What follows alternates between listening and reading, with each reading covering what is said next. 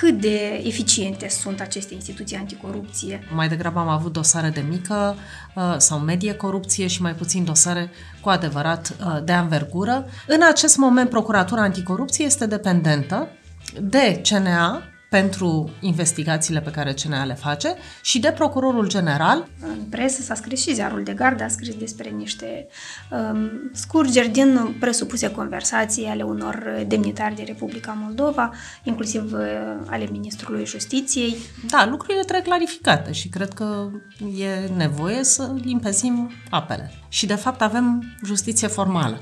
Trebuie să încercăm să ajungem la esența lucrurilor și să dăm instituțiilor competențele de care au nevoie pentru ca mâine Moldova să arate altfel.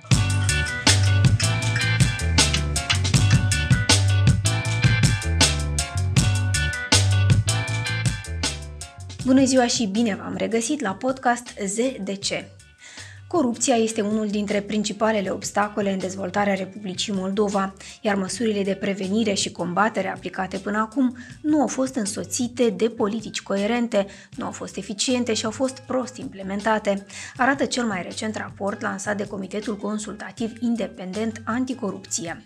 Comitetul constituit uh, în iunie 2021 din experți naționali și internaționali a fost constituit prin decret prezidențial și a analizat cum funcționează instituțiile anticorupție și de integritate din Republica Moldova, constatând că arhitectura acestora reprezintă o vulnerabilitate. La acest subiect discutăm cu una dintre membrii comitetului, Laura Ștefan, expertă din România de la Expert Forum din București. Domnul Laura Ștefan, bine ați venit la Ziarul de Gardă și la podcast ZDC. Iată, faceți parte din acest comitet consultativ independent anticorupție care și-a lansat cel de-al doilea raport. Primul raport, dacă ar fi să amintim, s-a referit la frauda bancară și factorii care au contribuit ca aceasta să se întâmple, uh, așa numitul furt al miliardului, uh, la spălătoria de bani și la atacurile de tip Rider uh, care s-au întâmplat în Republica Moldova. Iată a fost lansat un al doilea raport ruperea cercului vicios, regândirea cadrului instituțional anticorupție în Republica Moldova, acesta este titlul, și se referă la modul cum funcționează instituțiile anticorupție în Republica Moldova. Cât de eficiente sunt aceste instituții anticorupție în Republica Moldova? Care sunt concluziile studiului? În primul rând, vă mulțumesc foarte mult pentru invitație. Este o mare bucurie pentru mine să fiu la ziarul de gardă. Um, cred că nu suntem primii care spunem că în Republica Moldova cadrul legal și instituțional cu privire la combaterea corupției la nivel înalt uh, nu s-a arătat foarte eficient în uh, uh, perioada de până acum. Um, sunt și alte analize care arată că mai degrabă am avut dosare de mică sau medie corupție și mai puțin dosare cu adevărat de anvergură, că de fapt instituțiile anticorupție nu au reușit să devină acest arbitru care să disciplineze felul în care se comportă jucătorii principali pe Uh, tabla de șah în Republica Moldova. De altfel, aș zice că există o legătură între cele două rapoarte.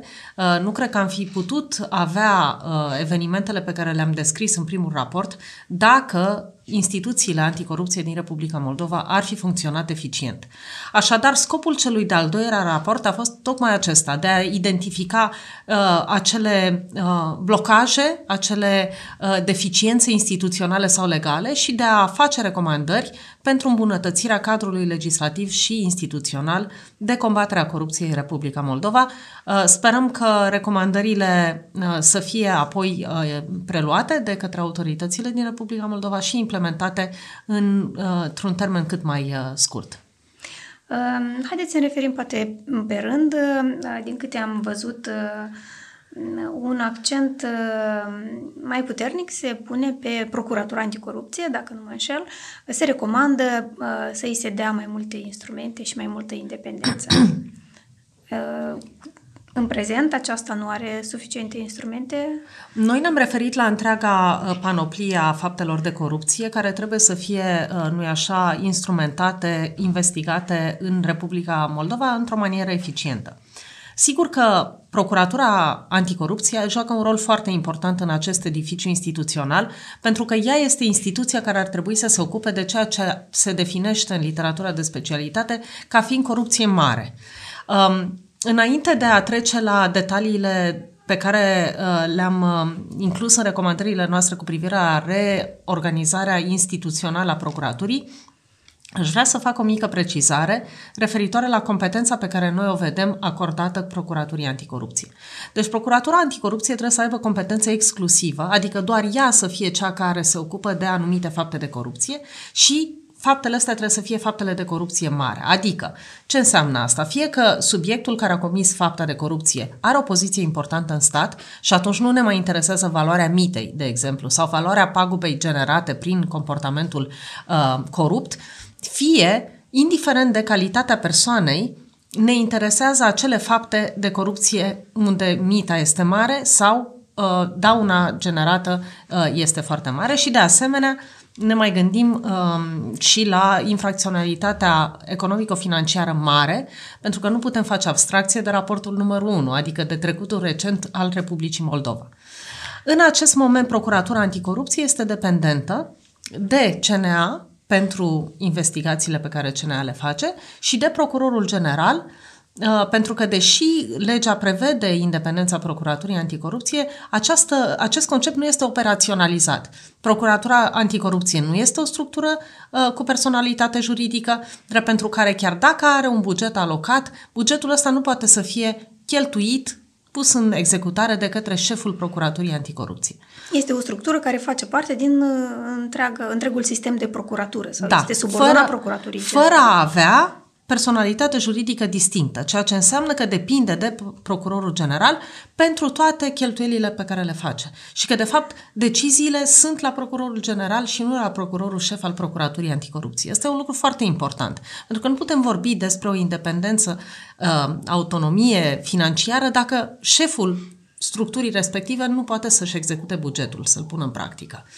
În al doilea rând, credem că procurorul șef de la Procuratura Specializată trebuie să aibă un rol determinant cu privire la oamenii care fac parte din Procuratura Anticorupție, adică să fie implicat în procedurile de selecție al, uh, referitoare la uh, personalul Procuraturii Anticorupție. În plus, credem că Procuratura Anticorupție trebuie să aibă resursele financiare și umane care să-i permită să-și desfășoare activitatea realmente independent, ceea ce înseamnă că ar trebui să aibă ofițeri de investigație, ofițeri de urmărire penală, să aibă specialiști în cadrul Procuraturii Anticorupție, nu doar procurori, care să aștepte informații Um, cu minți în birourile lor de la celelalte instituții ale statului. Și încă un element, pentru că și legea de azi permite într-o oarecare măsură ca acești oameni să fie detașați la Procuratura Anticorupție, noi nu credem că ăsta este un instrument care s-a dovedit viabil, Credem, din potrivă, că numirile în Procuratura Anticorupție trebuie să se facă pentru un mandat definit de lege. Adică, ă, diferența fiind că atunci când ești delegat la Procuratura Anticorupție sau detașat la Procuratura Anticorupție, instituția mamă poate să te cheme oricând înapoi. Iar asta este o mare vulnerabilitate, pentru că începi să lucrezi pe un dosar și se descoperă că, de fapt, șeful tău anterior te dorește înapoi, trebuie să lași munca, să vină altcineva să preia ce ai lucrat până atunci. Deci, uh, sugestiile noastre sunt în vederea întăririi uh, capacității Procuraturii Anticorupție să-și facă treaba de sine stătător. Um, ar deveni cumva Procuratura Anticorupție în acest fel, să zicem, cea mai importantă instituție anticorupție în Republica Moldova? N-aș face, sau, uh, n-aș face ierarhii, pentru că cea mai importantă din ce perspectivă? Până la urmă, CNA va rămâne competent, Centrul Național Anticorupție, va rămâne competent să investigheze corupția, uh, restul corupției care nu e definită uh, ca fiind corupție mare. Iar restul corupției este exact ceea ce întâlnește cetățeanul în viața lui de zi cu zi. Deci eu nu aș face o diferențiere între corupția uzuală, corupția zilnică, de care ne lovim cu toții ca cetățeni, și corupția care implică miniștri. E doar o uh, diferențiere funcțională. De corupția mare se va ocupa Procuratura Anticorupție, de, corupție, de restul corupției se va ocupa Centrul Național Anticorupție. Ambele instituții trebuie să aibă suficiente instrumente ca să poată să-și pună în executare mandatul oferit de lege. Amândouă tipurile de corupție sunt grave, amândouă tipurile de corupție trebuie combătute eficient, astfel încât să se vadă rezultate în viața oamenilor. Iar Centrul Național Anticorupție va lucra cu procurorii uh, de, de la uh, unitățile locale de, de procuratură, uh, structurile teritoriale, astfel încât să aibă un interlocutor care să poată să interacționeze rapid și să ia decizii rapid pe aceste dosare. Uh, și încă un element vreau să mai uh, precizez. Este foarte important ca și Procuratura Anticorupție să devină subiect al măsurilor speciale de investigație, adică să poată să facă interceptări, să poată să facă filaje, să poată să facă uh, măsuri speciale de investigație, fără de care o investigație pe, uh, împotriva corupției la nivel înalt nu poate fi uh, imaginată într-o manieră eficientă. Aceste măsuri sunt făcute în prezent de Centrul CNA. Național Anticorupție. Da. Dar, de exemplu, pe CECOX... Deci, care s-ar lua este, aceste atribuții sau uh, aceste ar rămâne, instrumente? ar rămâne și la CNA, dar ar putea fi uh, făcute și de uh, oameni care lucrează în Procuratura Anticorupție. Pentru că CNA rămâne să investigheze corupția, astfel încât are nevoie de toată această capacitate tehnică și analitică să poată să-și pună în aplicare mandatul. Însă și Procuratura Anticorupție, cu ofițerii pe care îi are în cadrul Procuraturii Anticorupție, trebuie să aibă dreptul să implementeze aceleași măsuri speciale de investigație, fără de care, repet, uh, lucrurile nu se pot derula eficient. De altfel, astăzi, PCCOX, o altă structură specializată, are posibilitatea de a efectua interceptări uh, cu echipamente, uh, cu echipamente proprii. Deci nu e nicio noutate absolută pentru sistemul uh, judiciar din Moldova, e doar ridicarea Procuraturii Anticorupție la nivelul la care se găsește astăzi și structura soră pe CECOX. Ați reușit să înțelegeți de ce nu s-a întâmplat asta până acum? Pentru că um, acele mari dosare de rezonanță multe rămân să, să treneze, să fie tergiversate. Este asta motivul, unul din motive, credeți, pentru că Procuratura Anticorupție nu are suficiente instrumente? Uh, rolul nostru a fost mai puțin să sondăm uh, filozofic trecutul, uh, ci mai mult să analizăm care au fost blocajele intervenite în practică de o manieră obiectivă și să propunem soluții pentru viitor. Um, Există multe moduri în care se poate organiza uh, lupta împotriva corupției într-un stat. Întrebarea este ce este eficient în contextul Republicii Moldova. Am încercat acest model, care este implementat până în ziua de astăzi, în care două instituții trebuie să conlucreze. Am văzut care sunt limitările um, și care sunt tensiunile, poate inerente, care există atunci când te suprapui cu privire la competență. Um, și o instituție și cealaltă, mm-hmm. având tentația să, să concureze una împotriva celeilalte.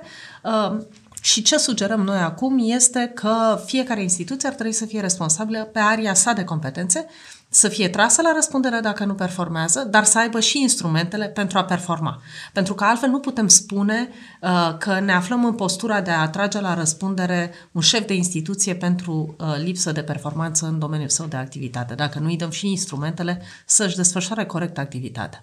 Și vreau să spun că am avut numeroase întâlniri cu instituții anticorupție, cu, cu toți actorii importanți în, în acest domeniu uh, și am ascultat și punctele lor de vedere. Um, am uh, analizat și ce ați scris dumneavoastră, jurnaliștii, despre interacțiunea între cele două instituții, deci raportul este produsul unui întreg efort. Uh, mai văzut printre recomandări și faptul că, dacă am înțeles corect, uh, la capitolul corupție mare să fie inclus și cei care conduc un partid da, corupția politică este foarte importantă și poate fi definită drept corupție mare. Uh, credeți că este uh, nu știu, o recomandare care ar putea fi implementată uh, cât nu văd de ce nu. restrâns sau cât Sigur mai că, dar noi am dat un termen de redefinire a competențelor Procuraturii Anticorupție de trei luni. Asta înseamnă sfârșitul lunii februarie. Dacă există voință politică, se poate face totul. Iar dacă nu există voință politică, putem face oricâte recomandări. Eu cred că este foarte important ca o decizie de politică publică să fie luată în acest domeniu cât mai repede, pentru că, vedeți dumneavoastră, incertitudinea nu e niciodată favorabilă pentru uh, creștere și pentru eficiență instituțională. Deci, Noi am făcut raportul, l-am publicat, l-am discutat cu toți, toate instituțiile uh, competente în acest domeniu. Acum revine guvernului, Parlamentului să ia o decizie cu privire la ce anume din acest raport consideră că își pot asuma și să treacă la muncă. Și încă un lucru, noi nu scriem un raport pentru azi și pentru niște oameni care acum ocupă niște poziții, noi scriem un raport pentru o construcție sănătoasă instituțională în Republica Moldova. Instituții care să crească natural și sănătos și mecanisme care să împiedice în viitor uh, abuzul, indiferent uh, cine vine șef la aceste instituții.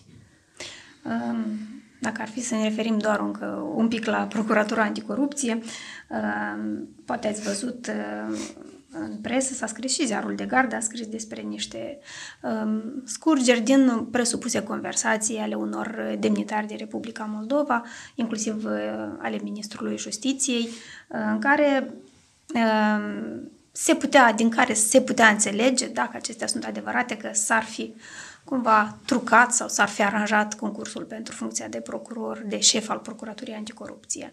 Uh, Credeți că asemenea situații ar trebui, nu știu, cercetate, examinate de Procuratura Anticorupție? Mă aflu într-un ușor conflict de interese pentru că eu am fost parte din comisia de preselecție uh, în cazul acestui uh, concurs și pot să vă spun că eu nu sunt la curent cu nicio încercare de influențare de niciun fel. Uh, nu Asta se întâmpla cumva în cadrul uh, CSM, uh, potrivit acelor discuții. În, cazul, în cadrul CSM. Da. Da, lucrurile trebuie clarificate și cred că e nevoie să limpezim apele. Adică printr-o cercetare a procurorii, a procuraturii. Depinde dacă e o chestiune penală. În ce măsură alegațiile care sunt prezentate public uh, au natură penală sau era vorba despre niște discuții în cadrul Uh, CSM-ului care sunt, nu știu, uzuale sau uh, nu sunt foarte la curent, dar ce vă pot spune este că nimeni nu a influențat Comisia de Preselecție, care a ajuns până la urmă la același, uh, la același rezultat, independent de ce s-a întâmplat ulterior la CSM. Dar, dar sigur, absolut, absolut toate, toate îndoielile există... trebuie clarificate. Deci nu trebuie... Îndoiala nu ajută niciodată. Trebuie lămurite lucrurile, trebuie ascultate toate părțile și fiecare să-și tragă o concluzie sau să urmeze niște proceduri uh, dacă ele sunt necesare. Uh, vorbeam despre faptul că, iată, la corupție mare ar trebui uh, vizați și liderii de partide, da, conducerea partidelor. Sigur. Acum avem niște dosare pe, în ceea ce ține de niște partide, finanțare ilegală. Um, Credeți că ar trebui, nu știu, aceste investigații să se desfășoare mai repede sau eu cred că scopul nostru este să construim, scopul instituțiilor anticorupție, scopul nostru este să construim instituții puternice, sănătoase și scopul lor este să facă investigații solide, care să reziste în instanță. Acum, toată lumea vrea repede eu încerc să temperez această dorință de, de rapiditate, pentru că, de obicei, există și un cost asociat grabei. Uh, și costul este uh, asociat cu, cu uh, uh, slăbiciuni în dosar, cu lucruri care sunt uh, uh, trecute cu vederea, tocmai pentru că ne grăbim foarte mult să ajungem la un rezultat. Deci eu cred că prioritar trebuie să fie uh, să construim un dosar solid. Uh, Uh, și sigur să o facem într-un timp rezonabil, pentru că nu este firesc să dureze 10 ani uh, nici judecarea unui dosar în instanță și nici instrumentarea lui. Uh, dar să fim rezonabili și cu privire la ce așteptăm de la instituții dacă vrem ca ele să-și facă treaba bine. Pentru că nu e în avantajul nimănui să avem dosare aruncate în instanță, repede, pe acuzații mai mult sau mai puțin solide, care apoi să se sfârșească uh, cu achitări. Adică nu e drept pentru nimeni, nici pentru cei anchetați nu este drept. Adică ar trebui să fie trimis în judecată când există suficiente elemente care să uh, confirme că uh, suspiciunile împotriva ta sunt uh, întemeiate cel puțin din perspectiva procurorului. Uh, iarăși, printre recomandări am văzut uh, atât la Procuratura Anticorupție cât și la Centrul Național Anticorupție uh, să se oprească aceste scurgeri de informații. Da, da? nu doar să se oprească, să ci se, să fie și sancționați cei care, adică da, să se investigheze. Au fost acele cazuri când persoane care urmau să fie, nu știu, vizate, cercetate, au fugit din țară ca urmare a unor scurgeri și iată s-a anunțat că se face o cercetare cum credeți că se produc, iată, asemenea scurgeri și cum pot fi oprite? Cum pot N-aș vrea să speculez, dar cred dacă... că e foarte important ca atunci când ele se produc să se facă o verificare cu privire la felul în care uh, am ajuns în situația asta. Iarăși, adică dacă avem vorba la, de, de factor dacă avem, uman sau sunt niște mecanisme legale care ar putea preveni asta? Poate să fie vorba de factor uman, poate să fie mecanisme legale. De exemplu, dacă ai într-o uh, anchetă uh, oameni din 10 instituții, probabilitatea să se scurgă informație este mult mai mare decât dacă ai o singură instituție care se ocupă independent de respectiva anchetă. Sigur, nu înseamnă că nu se pot scurge informații, dar măcar știi care instituție de vină. Mm-hmm. Cât este de îngust cercul exact. respectiv. Iar atunci când vorbim de, de corupția mare, tentația e cu atât mai mare. Um, au fost inițiate mai multe cazuri de uh, dos, mai multe dosare penale pentru îmbogățire ilicită. Este o o prevedere relativ nouă în legislația Republicii Moldova. Cum credeți că ar trebui să fie, nu știu, cercetate, examinate pentru ca să avem uh, finalitate pe asemenea dosare? Pentru că avem, uh, cred că, un singur Uh, dosar deja a ajuns în instanță și pe care s-a pronunțat o decizie. Sigur, în același timp uh, a existat și o întreagă dezbatere juridică cu privire la natura acestei infracțiuni și la constituționalitatea ei. Decizia Curții Constituționale a venit uh, zilele trecute. Exact. Curtea Constituțională ne-a spus că este constituțional să avem o astfel de infracțiune.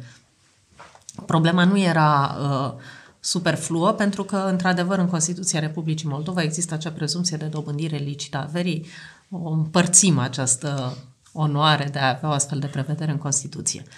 Acum că ne-am lămurit că infracțiunea este constituțională, că incriminarea este constituțională, mă aștept să văd mai multe dosare uh, trimise în judecată pe acest uh, tip de uh, infracțiune.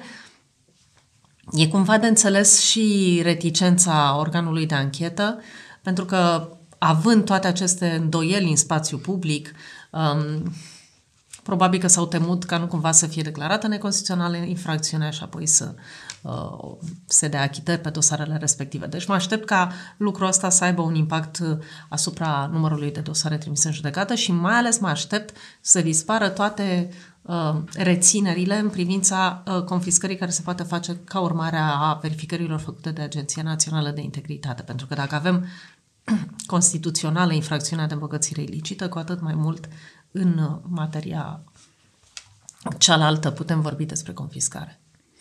Uh, dar credeți că este eficient un asemenea instrument legal? Ca, iată, uh, incriminarea îmbogățirii ilicite, care, uh, dacă ar fi să explicăm mai simplu, este atunci când nu poți dovedi că s-a comis o infracțiune, dar averea pe care o are un funcționar, un demnitar, nu este justificată din veniturile sale legale.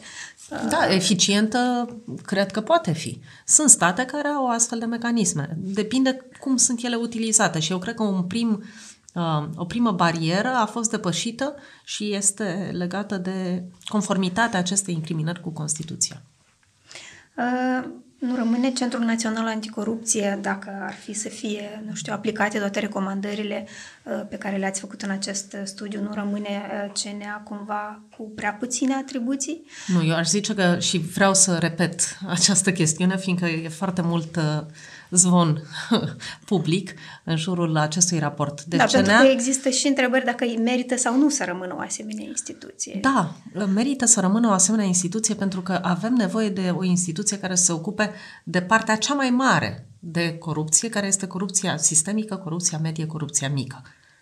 Și dacă ne uităm pe statistici, până, până una alta, dosarele Republicii Moldova exact în zona asta intră. Deci, practic, CNA rămâne cu tot ce a făcut până acum nu pierde nimic. Uh-huh. Uh, mai uh, recomandați acolo, de exemplu, uh, acea expertiză anticorupție, la fel să fie luată de la CNA? Da, recomandăm ca expertiza anticorupție, care e o măsură eminamente preventivă și care... Ca să explicăm, uh, Centrul Național Anticorupție uh, face niște cercetări, analize ale unor legi, proiecte de legi, în care vede dacă există sau nu riscuri de, de corupție în uh, acele prevederi. Da. Și putem spune că în unele cazuri au fost utile, de exemplu, Sigur. asemenea Și rapoartele rapoarte. sunt de bună calitate. Rapoartele făcute de CNA sunt de bună calitate. Dar în același timp vedem legi um, cu dedicație adoptate în Republica Moldova proliferând de-a dreptul. Adică sunt foarte multe situații și pe multe dintre ele le-am discutat și în primul raport, în care legile cu dedicație sunt adoptate în pofida faptului că există o astfel de expertiză anticorupție. Uh, și atunci ce recomandăm noi este ca expertiza anticorupție să fie mutată la Ministerul Justiției, care are un rol în procesul de elaborare a actelor normative în Republica Moldova și un cuvânt mai puternic de spus decât o instituție cum este CNA, care este cumva un observator extern, e adevărat independent, dar extern, de care putem sau nu ține cont în funcție de cum ne convine la un moment sau la altul. Uh, până la urmă, dacă mecanismul ar fi fost eficient, repet, raportul numărul 1 n-ar fi existat. Mm-hmm. Și da. n-am fi avut uh, legi adoptate de Parlament care să ușureze mecanismele de spălare de bani sau de furt uh, prin intermediul deciziilor judecătorești sau prin intermediul sistemului bancar în Moldova nu are o situație de conflict de interese, Ministerul Justiției poate să și fie și autor de legi. Adică... E adevărat, perfecțiune nu există. Avem pe de o parte o instituție care nu e deloc parte din proces și care este independentă, dar nu există nicio obligație pentru ceilalți să țină cont de ceea ce spune ea și respectiv o instituție care e parte din proces, care uneori s-ar putea să nu aibă Uh, cea mai uh, mare detașare de proiectul de act normativ, dar care, de cuvântul căreia, trebuie să țină cont celelalte instituții și trebuie să facem o alegere. Am încercat așa și am văzut uh, ce s-a întâmplat în raportul numărul 1, care se referă la frauda prin intermediul sistemului bancar și prin uh, uh, sistemul de asigurări. Deci, cred că uh, ar trebui să tragem niște concluzii, să înțelegem că ne interesează mai mult decât niște procente. 60-70% din recomandări sunt acceptate de inițiator. Bun, dar care sunt alea 60-70? Sunt cele sensibile sau cele sensibile sunt cele 30 care nu sunt luate în calcul de uh, inițiator? E o soluție uh, bazată pe un argument de eficiență pe care o propunem. O altă instituție în acest uh, lanț al instituțiilor anticorupție este Autoritatea Națională de Integritate. Aceasta are mai mult un rol de prevenire. Nu, aceasta are un rol foarte important de verificare, e de fapt o combatere prin mijloace administrative a corupției. Ea verifică, exact. verifică Agenția de Integritate, de verifică avere. declarații de avere, conflicte de interese, incompatibilități, poate să conducă chiar la confiscări în instanță. Uh, mult timp competențele acestei instituții au fost uh, iarăși ele amalgamate cu cele ale CNA. În acest moment, cadrul legislativ permite instituției să acopere uh, sfera sa de competență exclusivă. Ce spunem noi în acest raport este că e nevoie ca mecanismele interne să se uh, îmbunătățească astfel încât să se ajungă măcar la un 10% de, din declarațiile de avere depuse verificate anual. Pentru că... Dar care e procentul acum? Ați reușit să vedeți? Uh, da, um, scriem în raport, uh, există niște verificări care generează niște indici de suspiciune și din acești indici de suspiciune un procent sub 7% sunt mhm. investigate, mm-hmm. verificate pentru că ne aflăm în, în administrativ. Ani acum, dacă știți, se află cumva într-o situație că nu are președinte da. de ceva timp, există câteva luni bune de când nu are un președinte, cumva a scăzut și vizibilitatea acestei instituții. E firesc. Credeți că, nu știu, Cred că Ani trebuie să aibă un președinte. Uman foarte mult contează. Cred că Ani trebuie să aibă un președinte și cred că Trebuie să înțelegem exact ce înseamnă independență, independența inspectorului și ce înseamnă lipsă de responsabilitate. Adică nu putem să lăsăm lucrurile să băltească într-o situație relativ comodă în care nici verificări nu se fac și nici uh, nimeni nu este tras la răspundere sau în care avem practică neunitară în cadrul aceleiași instituții cu privire la probleme uh, de drept. Uh, și ca să ne referim și la o altă instituție, de fapt face parte din uh, Centrul Național Anticorupție, această agenție de recuperare a bunurilor infracționale, ARBI pe scurt. Uh, trebuie să menționez aici că Ziarul de Gardă a scris chiar câteva luni acum câteva luni despre faptul că un procent foarte mic din tot ce se, pe, pe ce se pune sechestru ajunge să fie recuperat la, la bugetul de stat și asta din câte am înțeles, pentru că iarăși Arbi nu are instrumentele necesare, E așa? Asta este o mare problemă și este un lucru la care cetățenii se uită. Um, este important ca la finalul procesului penal să avem nu doar o hotărâre de condamnare și care să conțină și prevederi de confiscare, dar ca acele prevederi să poată fi puse în aplicare. Și dacă nu se sequestrează și nu se identifică bunuri de vreme în proces, nu vom avea la final ce să executăm pentru a putea confisca la bugetul de stat un, uh, o tendință în mai multe jurisdicții, deci nu e o chestiune specifică Republicii Moldova, este această preocupare pentru uh, punerea în executare a confiscărilor. Uh, și pentru ca ele să poată să fie uh, folosite eficient, se dă instituțiilor de tip ARBI competența de a continua să caute bunuri în jurisdicții străine de cele mai multe ori, după pronunțarea deciziei de condamnare. Ceea ce propunem și noi în acest raport este ca ARBI să aibă competența legală expresă de a uh, căuta în continuare, după pronunțarea deciziei definitive, bunuri care să poată fi folosite pentru a satisface decizia de confiscare. Și e un lucru foarte, foarte important, pentru că altfel decizia rămâne exclusiv pe hârtie, suntem mulțumiți că am condamnat pe cineva, eventual în absență, uh, avem o confiscare de un miliard pe care nu o putem executa în niciun fel și, de fapt, avem justiție formală. Trebuie să încercăm să ajungem la esența lucrurilor și să dăm instituțiilor competențele de care au nevoie pentru ca mâine Moldova să arate altfel. Da, ca să înțelegem acum, Arbi nu poate face acest nu. lucru după ce se pronunță nu. doar înainte de Numai a înainte. fi pronunțată da. o decizie, uh-huh. o hotărâre de judecată. Exact.